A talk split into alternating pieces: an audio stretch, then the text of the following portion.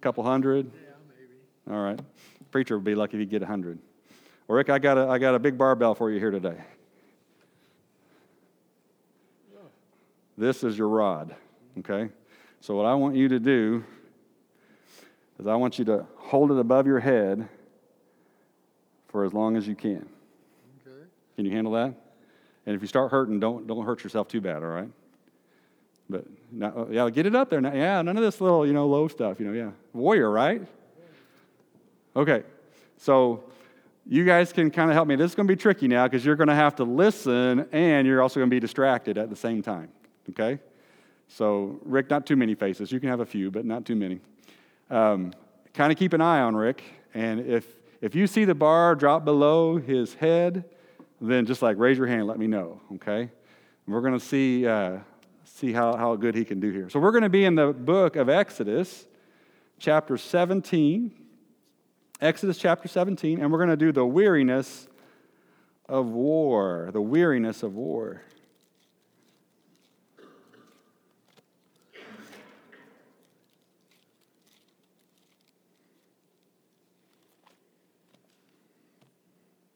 Exodus chapter 17. We're going to start with just verses 8 and 9. Verse 8 and 9. And so, kind of as you guys, I think you know this, but um, just so that everybody does kind of know, I usually will start off with King James because a lot of people still around our area, that, that's something that's familiar with them. And so I usually do King James to begin with. But then as I work my way verse through verse, usually I'm using NIV. So you guys just know that, I think, but I want to make sure it's clear. And so sometimes you see the differences, you'll understand. So let's look at Exodus 17, verse 8 and 9. The Word of God says this Then came Amalek and fought with Israel in Rephidim. Verse 9 And Moses said unto Joshua, Choose us out men and go out, fight with Amalek. Tomorrow I will stand on the top of the hill with the rod of God in mine hand. All right? So if you haven't already figured out, who is Rick standing in for today? Moses, right? How you doing, Rick? You seem like you're doing pretty good. He's got this, he got this steady rocking thing going. I think he might can go a while if he keeps doing that, all right? Um, so we're going to learn a little bit about Moses says he's going to go up on the top of the hill and he's going to have this rod of God in his hand. Now I want to challenge you a little bit today is that sometimes even quickly we can get weary and worn out uh, when we're trying to do the right thing. And some of you guys might have even seen that this week, right? I mean, you maybe you even got to like day three or four and you're like, oh, I don't know, right? I got to get up and try to read this long story in this Bible verse, and then I got to do this challenge. Who thought of these crazy challenges, anyways, right? I don't have time for this. I got so much other stuff to do. And so sometimes we can already see ourselves getting a little weary. Look down at verse 8 and 9. I'm going to give you a little background on the Amalek- Amalekites. Some people say Amalekites, and some people say Amalekites. So if you hear me say both today, you'll understand why, all right? Verse 8 again. So NIV, the Amalekites came, they attacked the Israelites at Rephidim, and Moses said to Joshua, Choose some of our men, go out to fight the Amalekites. Tomorrow I will stand on top of the hill with the staff of God in my hands. Now, do you guys know how the Israelites thought of Amalek? Um, the Cold War is kind of over, so it's not as strong as it was. When I was a kid, who was our enemy? The Russians, right? Even Rocky, remember? Right? And then who was Rocky like? Uh, maybe it was Rocky four, right? I think three was Mr. T, but number four, who were we fighting? The Russians, right? I mean, there was always in these different movies and things, it seemed like it was us and the Russians, and we were always going at each other. Well, if some of you are old enough to remember that, you young whippersnappers won't get it, but the rest of us probably will. That is kind of the way that an Israelite would view an Amalekite, right? They are the enemy. And what I want to give you just a little bit of background on is this idea of where it came from. So if you have your Bibles and you want to, you can turn to Deuteronomy chapter 25. It'll also be on the screen as well, but Deuteronomy and chapter 25. Doing okay, Rick? He's doing pretty good. You're doing a lot better than I would do. All right.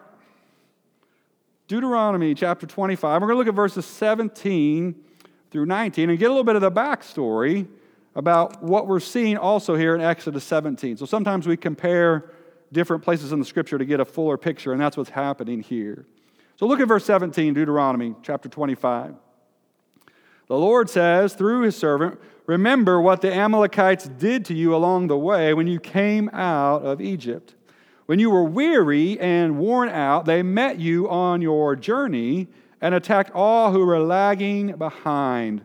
They had no fear of God. Remember that, that's pretty important. They had no fear of God. Verse 19 When the Lord your God gives you rest from all the enemies around you in the land that he has given you to possess as an inheritance, you shall blot out the name of Amalek from under heaven. Do not forget. Do not forget. Now, I want you to think about this, get this picture a little bit. So, for hundreds of years, probably 400 years, you have Israelites who have become slaves for Egypt. Okay? And as they're slaves in this land, Egypt really prospers, right? Free labor is, can be pretty beneficial. and so now, what we're finding out is Israel's made its way out. We have the plagues, talked a lot about this last Sunday. They've made their way out of the country of Egypt.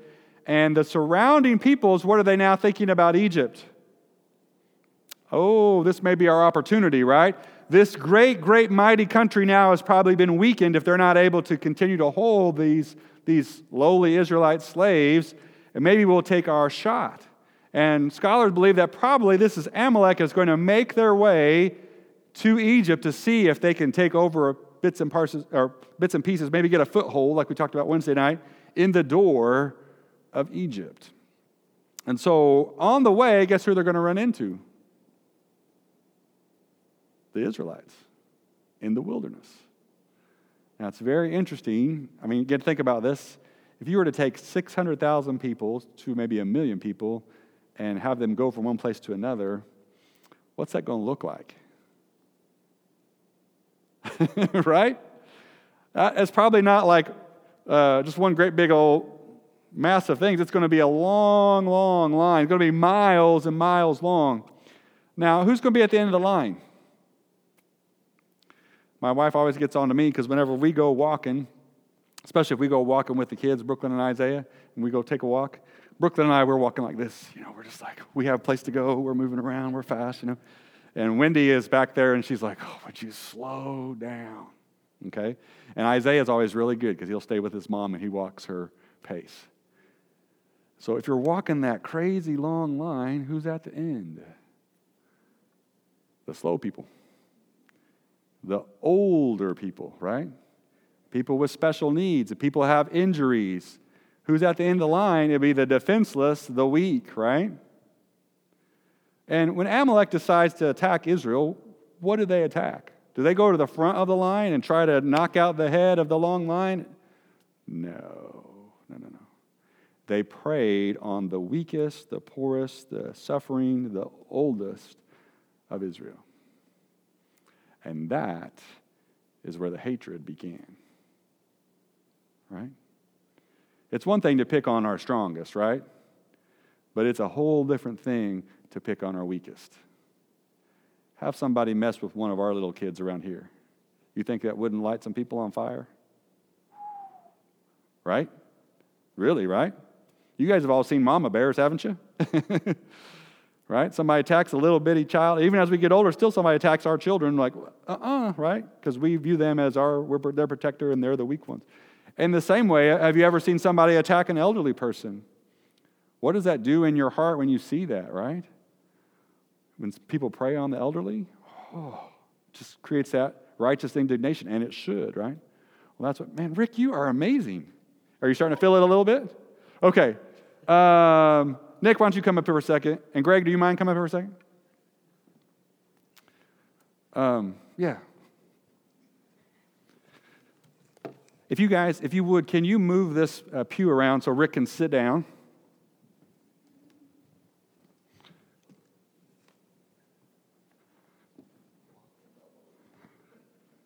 You can go ahead sit down, Rick. That's good. Now, Moses didn't have a cushy pew, but he was like this, okay? And then if you guys just help him hold the stick up. Is that a little better? All right. Um, today, what we're going to look at is just exactly kind of the example that happened here with Moses. And uh, we'll make you Hur. You're the younger guy, right? We'll make Greg Aaron, okay? And these two men came alongside this man in order to help make a difference for the kingdom of God. That's the picture, okay? You guys, you can go be seated down. Thank you so much for your help. Can you let go, Rick? He's stuck to it. We're going to see the importance of when we get weary, we get worn out, how important it is to have some friends. All right, jump back in with me. Israel was weary, they were worn out, they were susceptible to attack.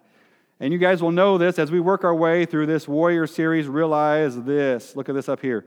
The flesh and the devil will wage their attack not when you are well rested, not when you are well fed, right, Dasha?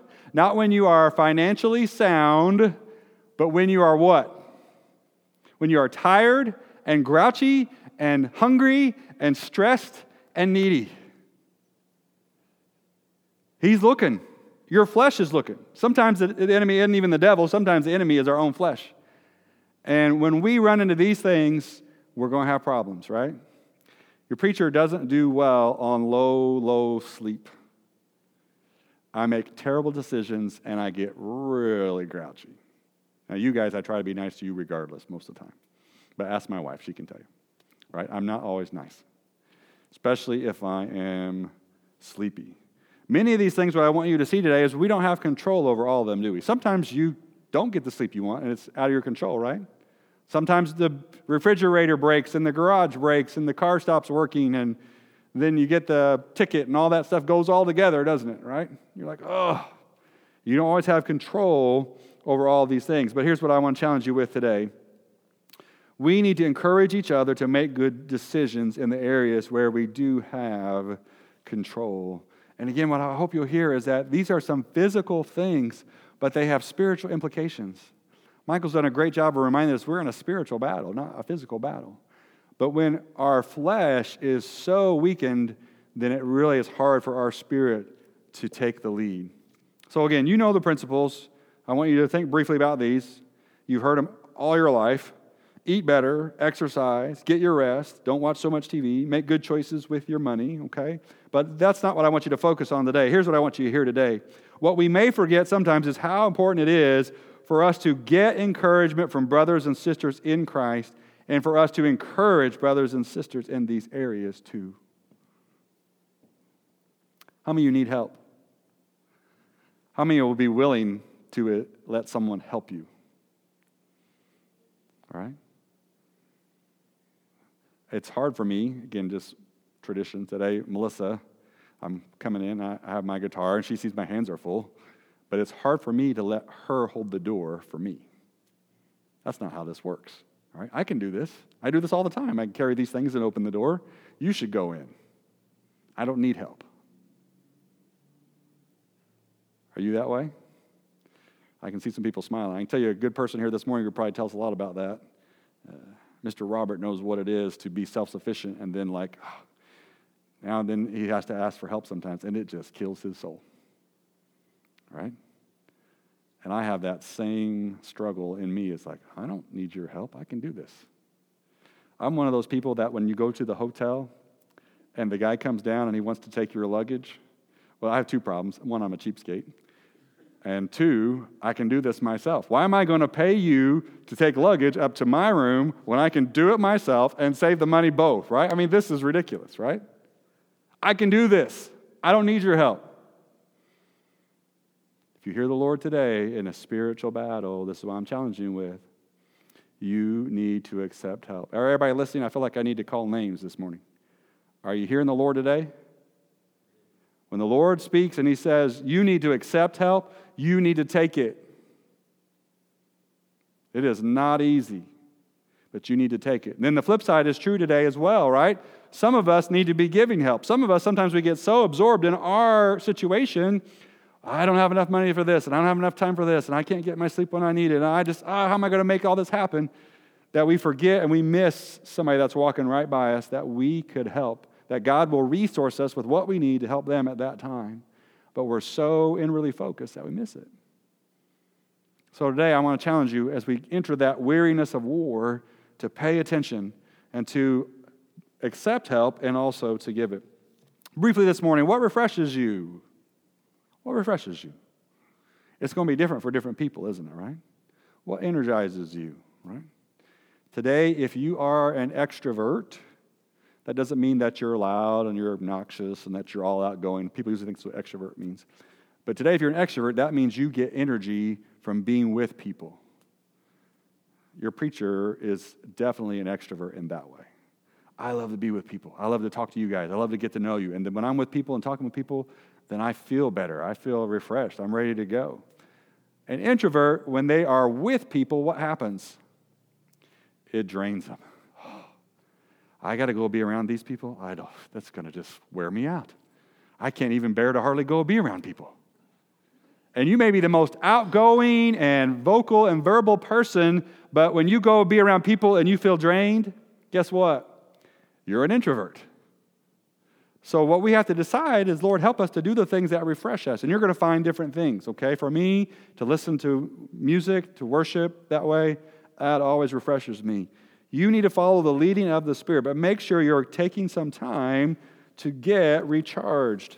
When we are weary and worn out, poor decisions are so much easier to make. Amen? How many of you tried to drive somewhere when you shouldn't have because you were so asleep. Right? I've had at least two occasions, which shows really poor decision making on my part because I should have learned my lesson from the first time, right? But I have woke up on the side of the road almost in the ditch. That is not good, is it? Right? And this is way back. I have learned my lessons at least. This was when I was a lot younger, okay? And there was one time Wendy and I were coming back with our kids from E team. Brooklyn had done an E team, and we were trying to, again, the cheapskate, not buy a hotel. Let's just drive home from Nashville to Indiana. About 1.30 in the morning, right? You make poor decisions when you're not well rested. And some of those things, definitely, that was something I could have controlled, and I didn't. And I'm encouraging you today to don't let yourself, where you can control those things, keep yourself in check and let people encourage you in those areas. Real quickly, who should you be encouraging this week? What areas do we need to focus on? And I would challenge you just start with one. Again, Amalek attacked those who were at the back, probably the weak, probably the elderly.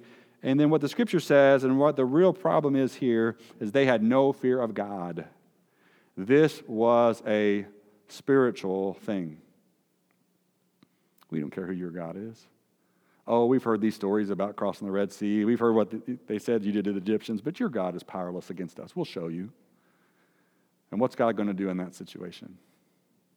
God will always glorify his name. And God makes a promise. We'll talk more about that in just a second. And so Moses is actually going to start out and make a difference. He's speaking here to the people and reminding them to have their faith in the Lord. God will bring justice for his people. Never forget that. And so, what did Moses stand up there with? Well, he stands up with the, that staff, right? Now, do you guys remember how the staff was used initially? What was one of the first things that God did with Moses and the staff?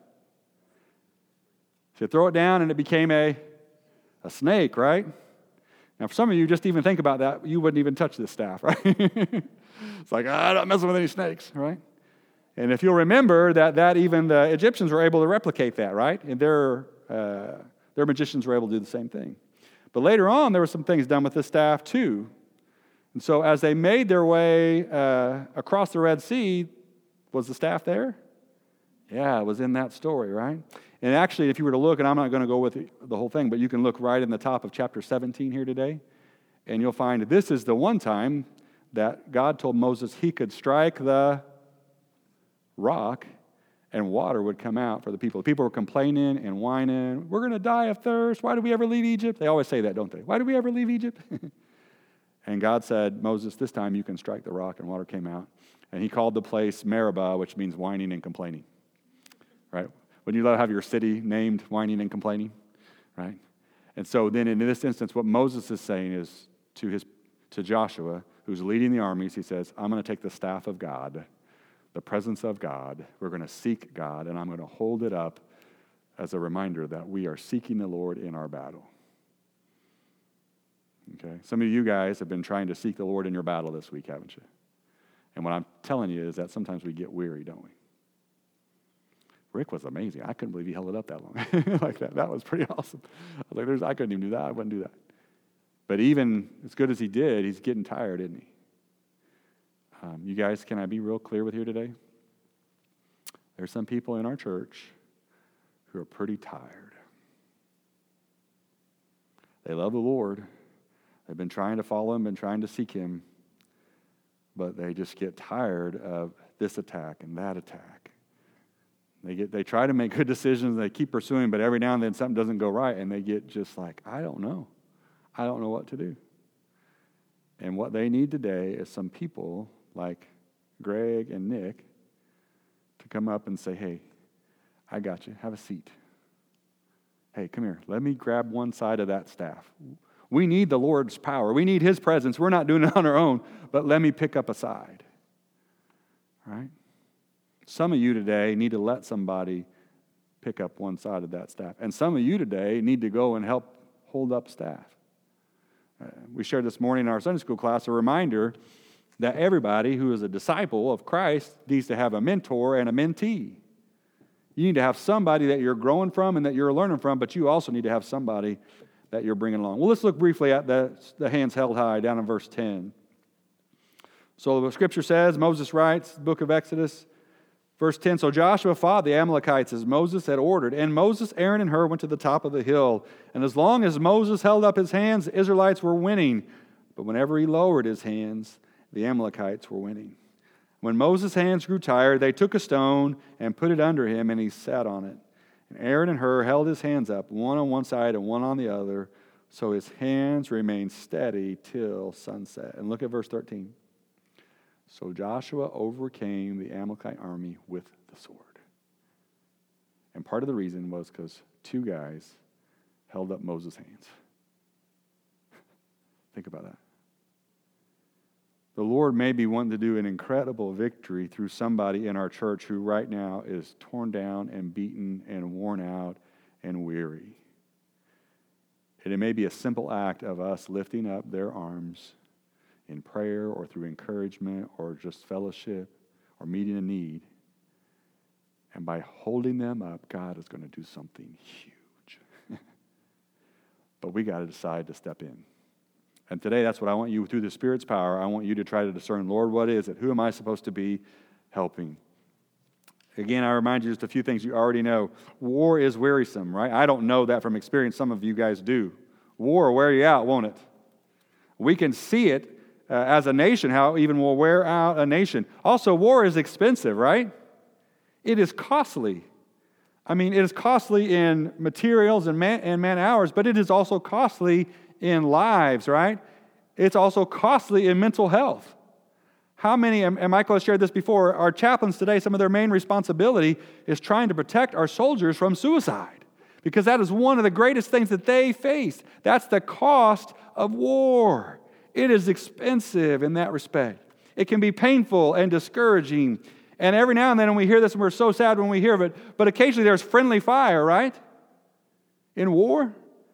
Accidentally, we dropped a ammunition somewhere and it extended further than we thought, or we had the wrong coordinates and the damage that it does, right? Is there ever friendly fire in a spiritual battle? There can be, right? What do you, I thought, what are you doing? I was after this. Well, I was after this. And we end up fighting people that we're on the same team with. That happens way more than it should in our spiritual battle. And there are definitely highs and lows. Trying to live for Christ is very familiar, very similar to this idea of war being wearisome. It can be costly, it can be discouraging, and occasionally we hit friendly fire. If you guys remember, even not too long ago, we did a whole series on church hurts. Right? You know what church hurts are? If you talk to many people very long, you'll find somebody that's been hurt by the church. Right? Yeah. What church was supposed to be, it wasn't. You know, we've seen it through, on a very deep, dark level, we've seen it through like sexual abuse scandals, right? I mean, that is, but a lot of things are a lot smaller than that. Uh, somebody comes into a church, not necessarily even a Christian, and the first thing they get is, well, you're not wearing the right clothes. You don't look like we look, so you need to get yourself right. Right? I can't believe that. Did you see that the way that she was? Did you see what he was doing? Yeah. Little different clicks, right? Well, so and so's in the pastor's circle and so and so's not, or so and so's in this cool people circle at this church and so and so people's not, right? Again, what's pretty awesome so far at our church is that all the different age levels and we're able to go together. Pray the Lord, He protects that in us, right? And we continue to pre- preserve that. But a lot of churches, we get groups of people, that's what happens, right? Church can hurt and it can get weary, and in the battle, we can get weary. And so we need to be mindful, mindful that we go and pursue the Lord to help us through those types of things. Even this week, and I think I could see this in Michael, some of you probably have seen this from me from time to time. When that new adventure starts, what happens? Hooah, right? Let's go. And then, especially for your preacher here, I, especially we get a series going. I remember the Unstuck series. I had never been so pumped in a long time about putting something together.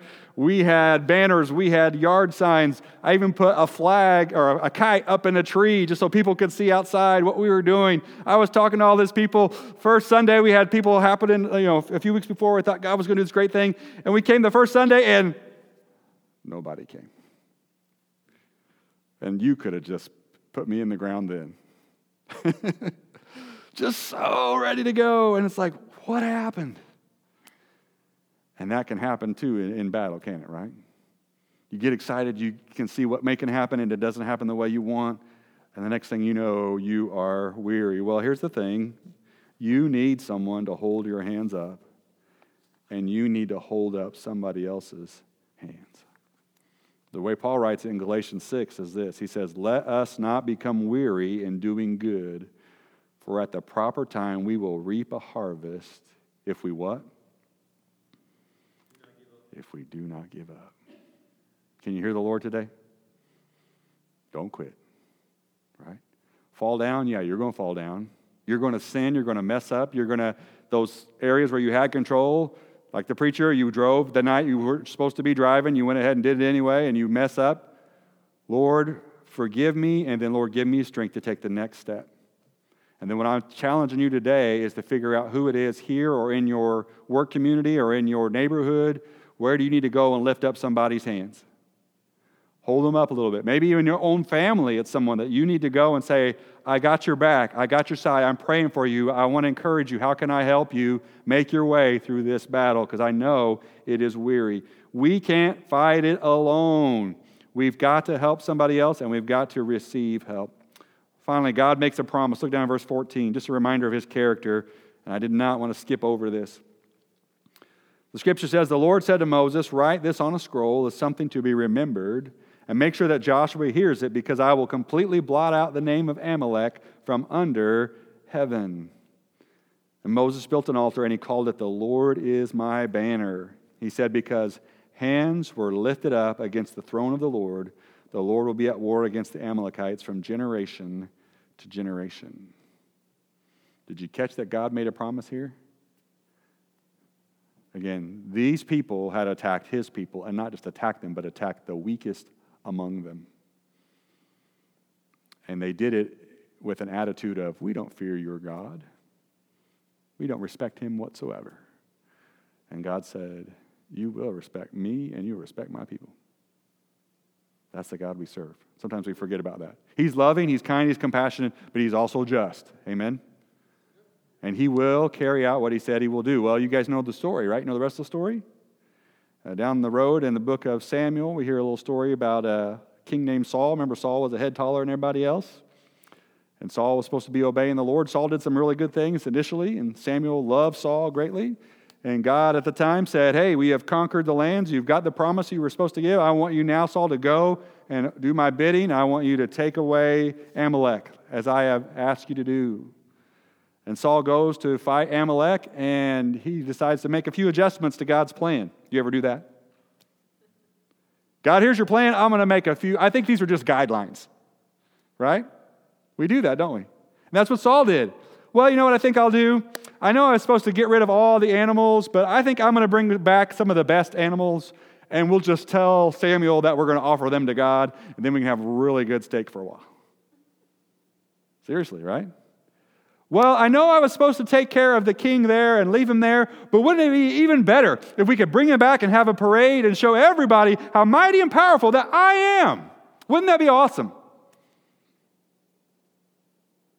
And as Samuel is talking to Saul, he says, Hey, Saul, did you do what the Lord asked you to do? You know, and he already knew. Don't you hate those prophets? they already knew. And Samuel says, uh, and Saul says, Oh, yeah, I did exactly what God wanted me to do. And Samuel says, Well, what is the bleating of the sheep that I hear in the background? Hmm. By the way, God knows. You're trying to hide something from God? What how silly we are, right? We do all do that, but why? God knows. And then we have this incredible truth from that 1 Samuel chapter 15, where Samuel says to Saul, To obey is better than a sacrifice. Remember Saul's justification? Oh, I'm going to give the best of the animals and it'll be the sweet savor to God. And we'll have this great worship. I'm going to bring this guy through town and we'll, we'll praise God because we've got the king. And Samuel says, God doesn't care about your sacrifice, He cares about your obedience. That is your true worship. Well, it wasn't a little too much longer, you'll find in the scriptures that God actually follows through on his promise in 1 Chronicles chapter 4 and God keeps his word, and we have no more Amalek. So here's what I want you to be mindful of this morning God will destroy his enemy, and he will provide for his people. Mark it down. God makes a promise. It may not be fulfilled in our lifetime, it will be fulfilled. That we talked about this briefly last week. That goes for the plus and the negative, right? God says, if you will accept the gift of my son, even though you are a horrible sinner, if you repent of your sins and trust him, I will come into your heart and create a brand new life, and you will have a hope of heaven with me for eternity. That's a promise. But you reject the gift of my son, you say, I don't fear God, you will face God's wrath. That's a promise. Okay, it's very clearly laid out. God will bring justice, even as he brought it in his son Jesus.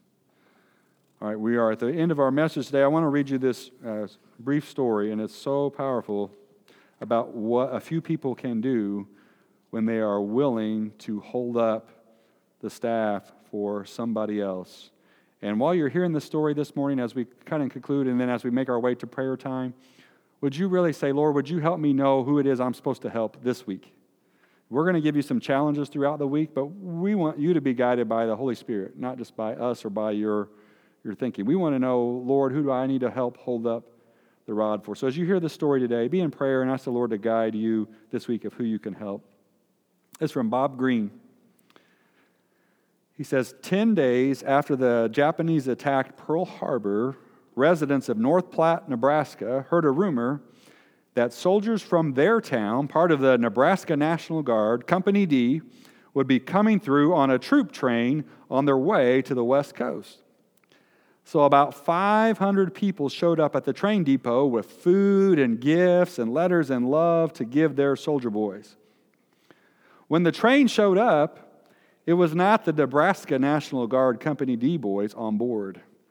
It was actually the soldiers from the Kansas National Guard Company D. well, the North Platte residents decided to go ahead and give out their gifts to these soldiers that they did not know. It was a spontaneous act of genuine devotion that touched both the soldiers and the people who came to the depot that day. A few days later, a 26 year old woman named Rae Wilson wrote a letter to the editor of the local paper recounting the profound experience that they had shared that night. She then suggested the town organize a canteen so they could do something similar for every troop train that came through. And she offered to lead the effort as a volunteer. For the next four and a half years, the people of North Platte and the surrounding communities met every troop train that came through their town. Every day, they prepared sandwiches, cookies, cold drinks, and hot coffee. They had baskets of magazines and books to give away to the soldiers and snacks for the train. There were even birthday cakes for anyone having a special day, and they did this some days for as many as 8,000 soldiers and sailors. The statistics are staggering. By the time the last train arrived on April 1st of 1946, 6 million soldiers had been blessed by the North Platte Canteen. 45,000 volunteers had served faithfully until the war was over, and most of the troops had been transported home. That's awesome, isn't it? Now, look at this. If the residents of North Platte were that dedicated to doing whatever they could to help win World War II and to serve the soldiers, Christians should be even more committed to serve the Lord any way they can. Right? And you know how they served, right? They weren't building rockets, they weren't building airplanes. They were handing out sandwiches. They were taking paper bags and pepperoni and cheese to the library. Praise the Lord. They were doing little things, but on a consistent basis, and you could count on them. And that love that counted on helped lift up somebody that needed their hands held high. Who is it this week that you need to lift up their hands? Let's stand this morning. I'm going to go play at the piano. And today, if uh, the Lord is challenging you, maybe you've been stubborn and you're like, I don't need help, I don't need anybody to help me. And God's telling you today, you do need help and you need to accept it. And you want to come forward today and say, Lord, change my heart so that I can receive the help that I need. We encourage you to do that. And today, maybe it's like the Lord is just really wearing out your heart about a person that you need to pray for. You feel free to grab a person in the congregation, come to this altar, and kneel and pray. And pray for that person that God would let you lift up their hands. And I just want to challenge you this week to be obedient and to really look for opportunity to make a difference. So let's take a little time this morning as we close up this morning and just pray for yourself and pray for those that the Lord has put on your heart and pray that we can hold their hands up high.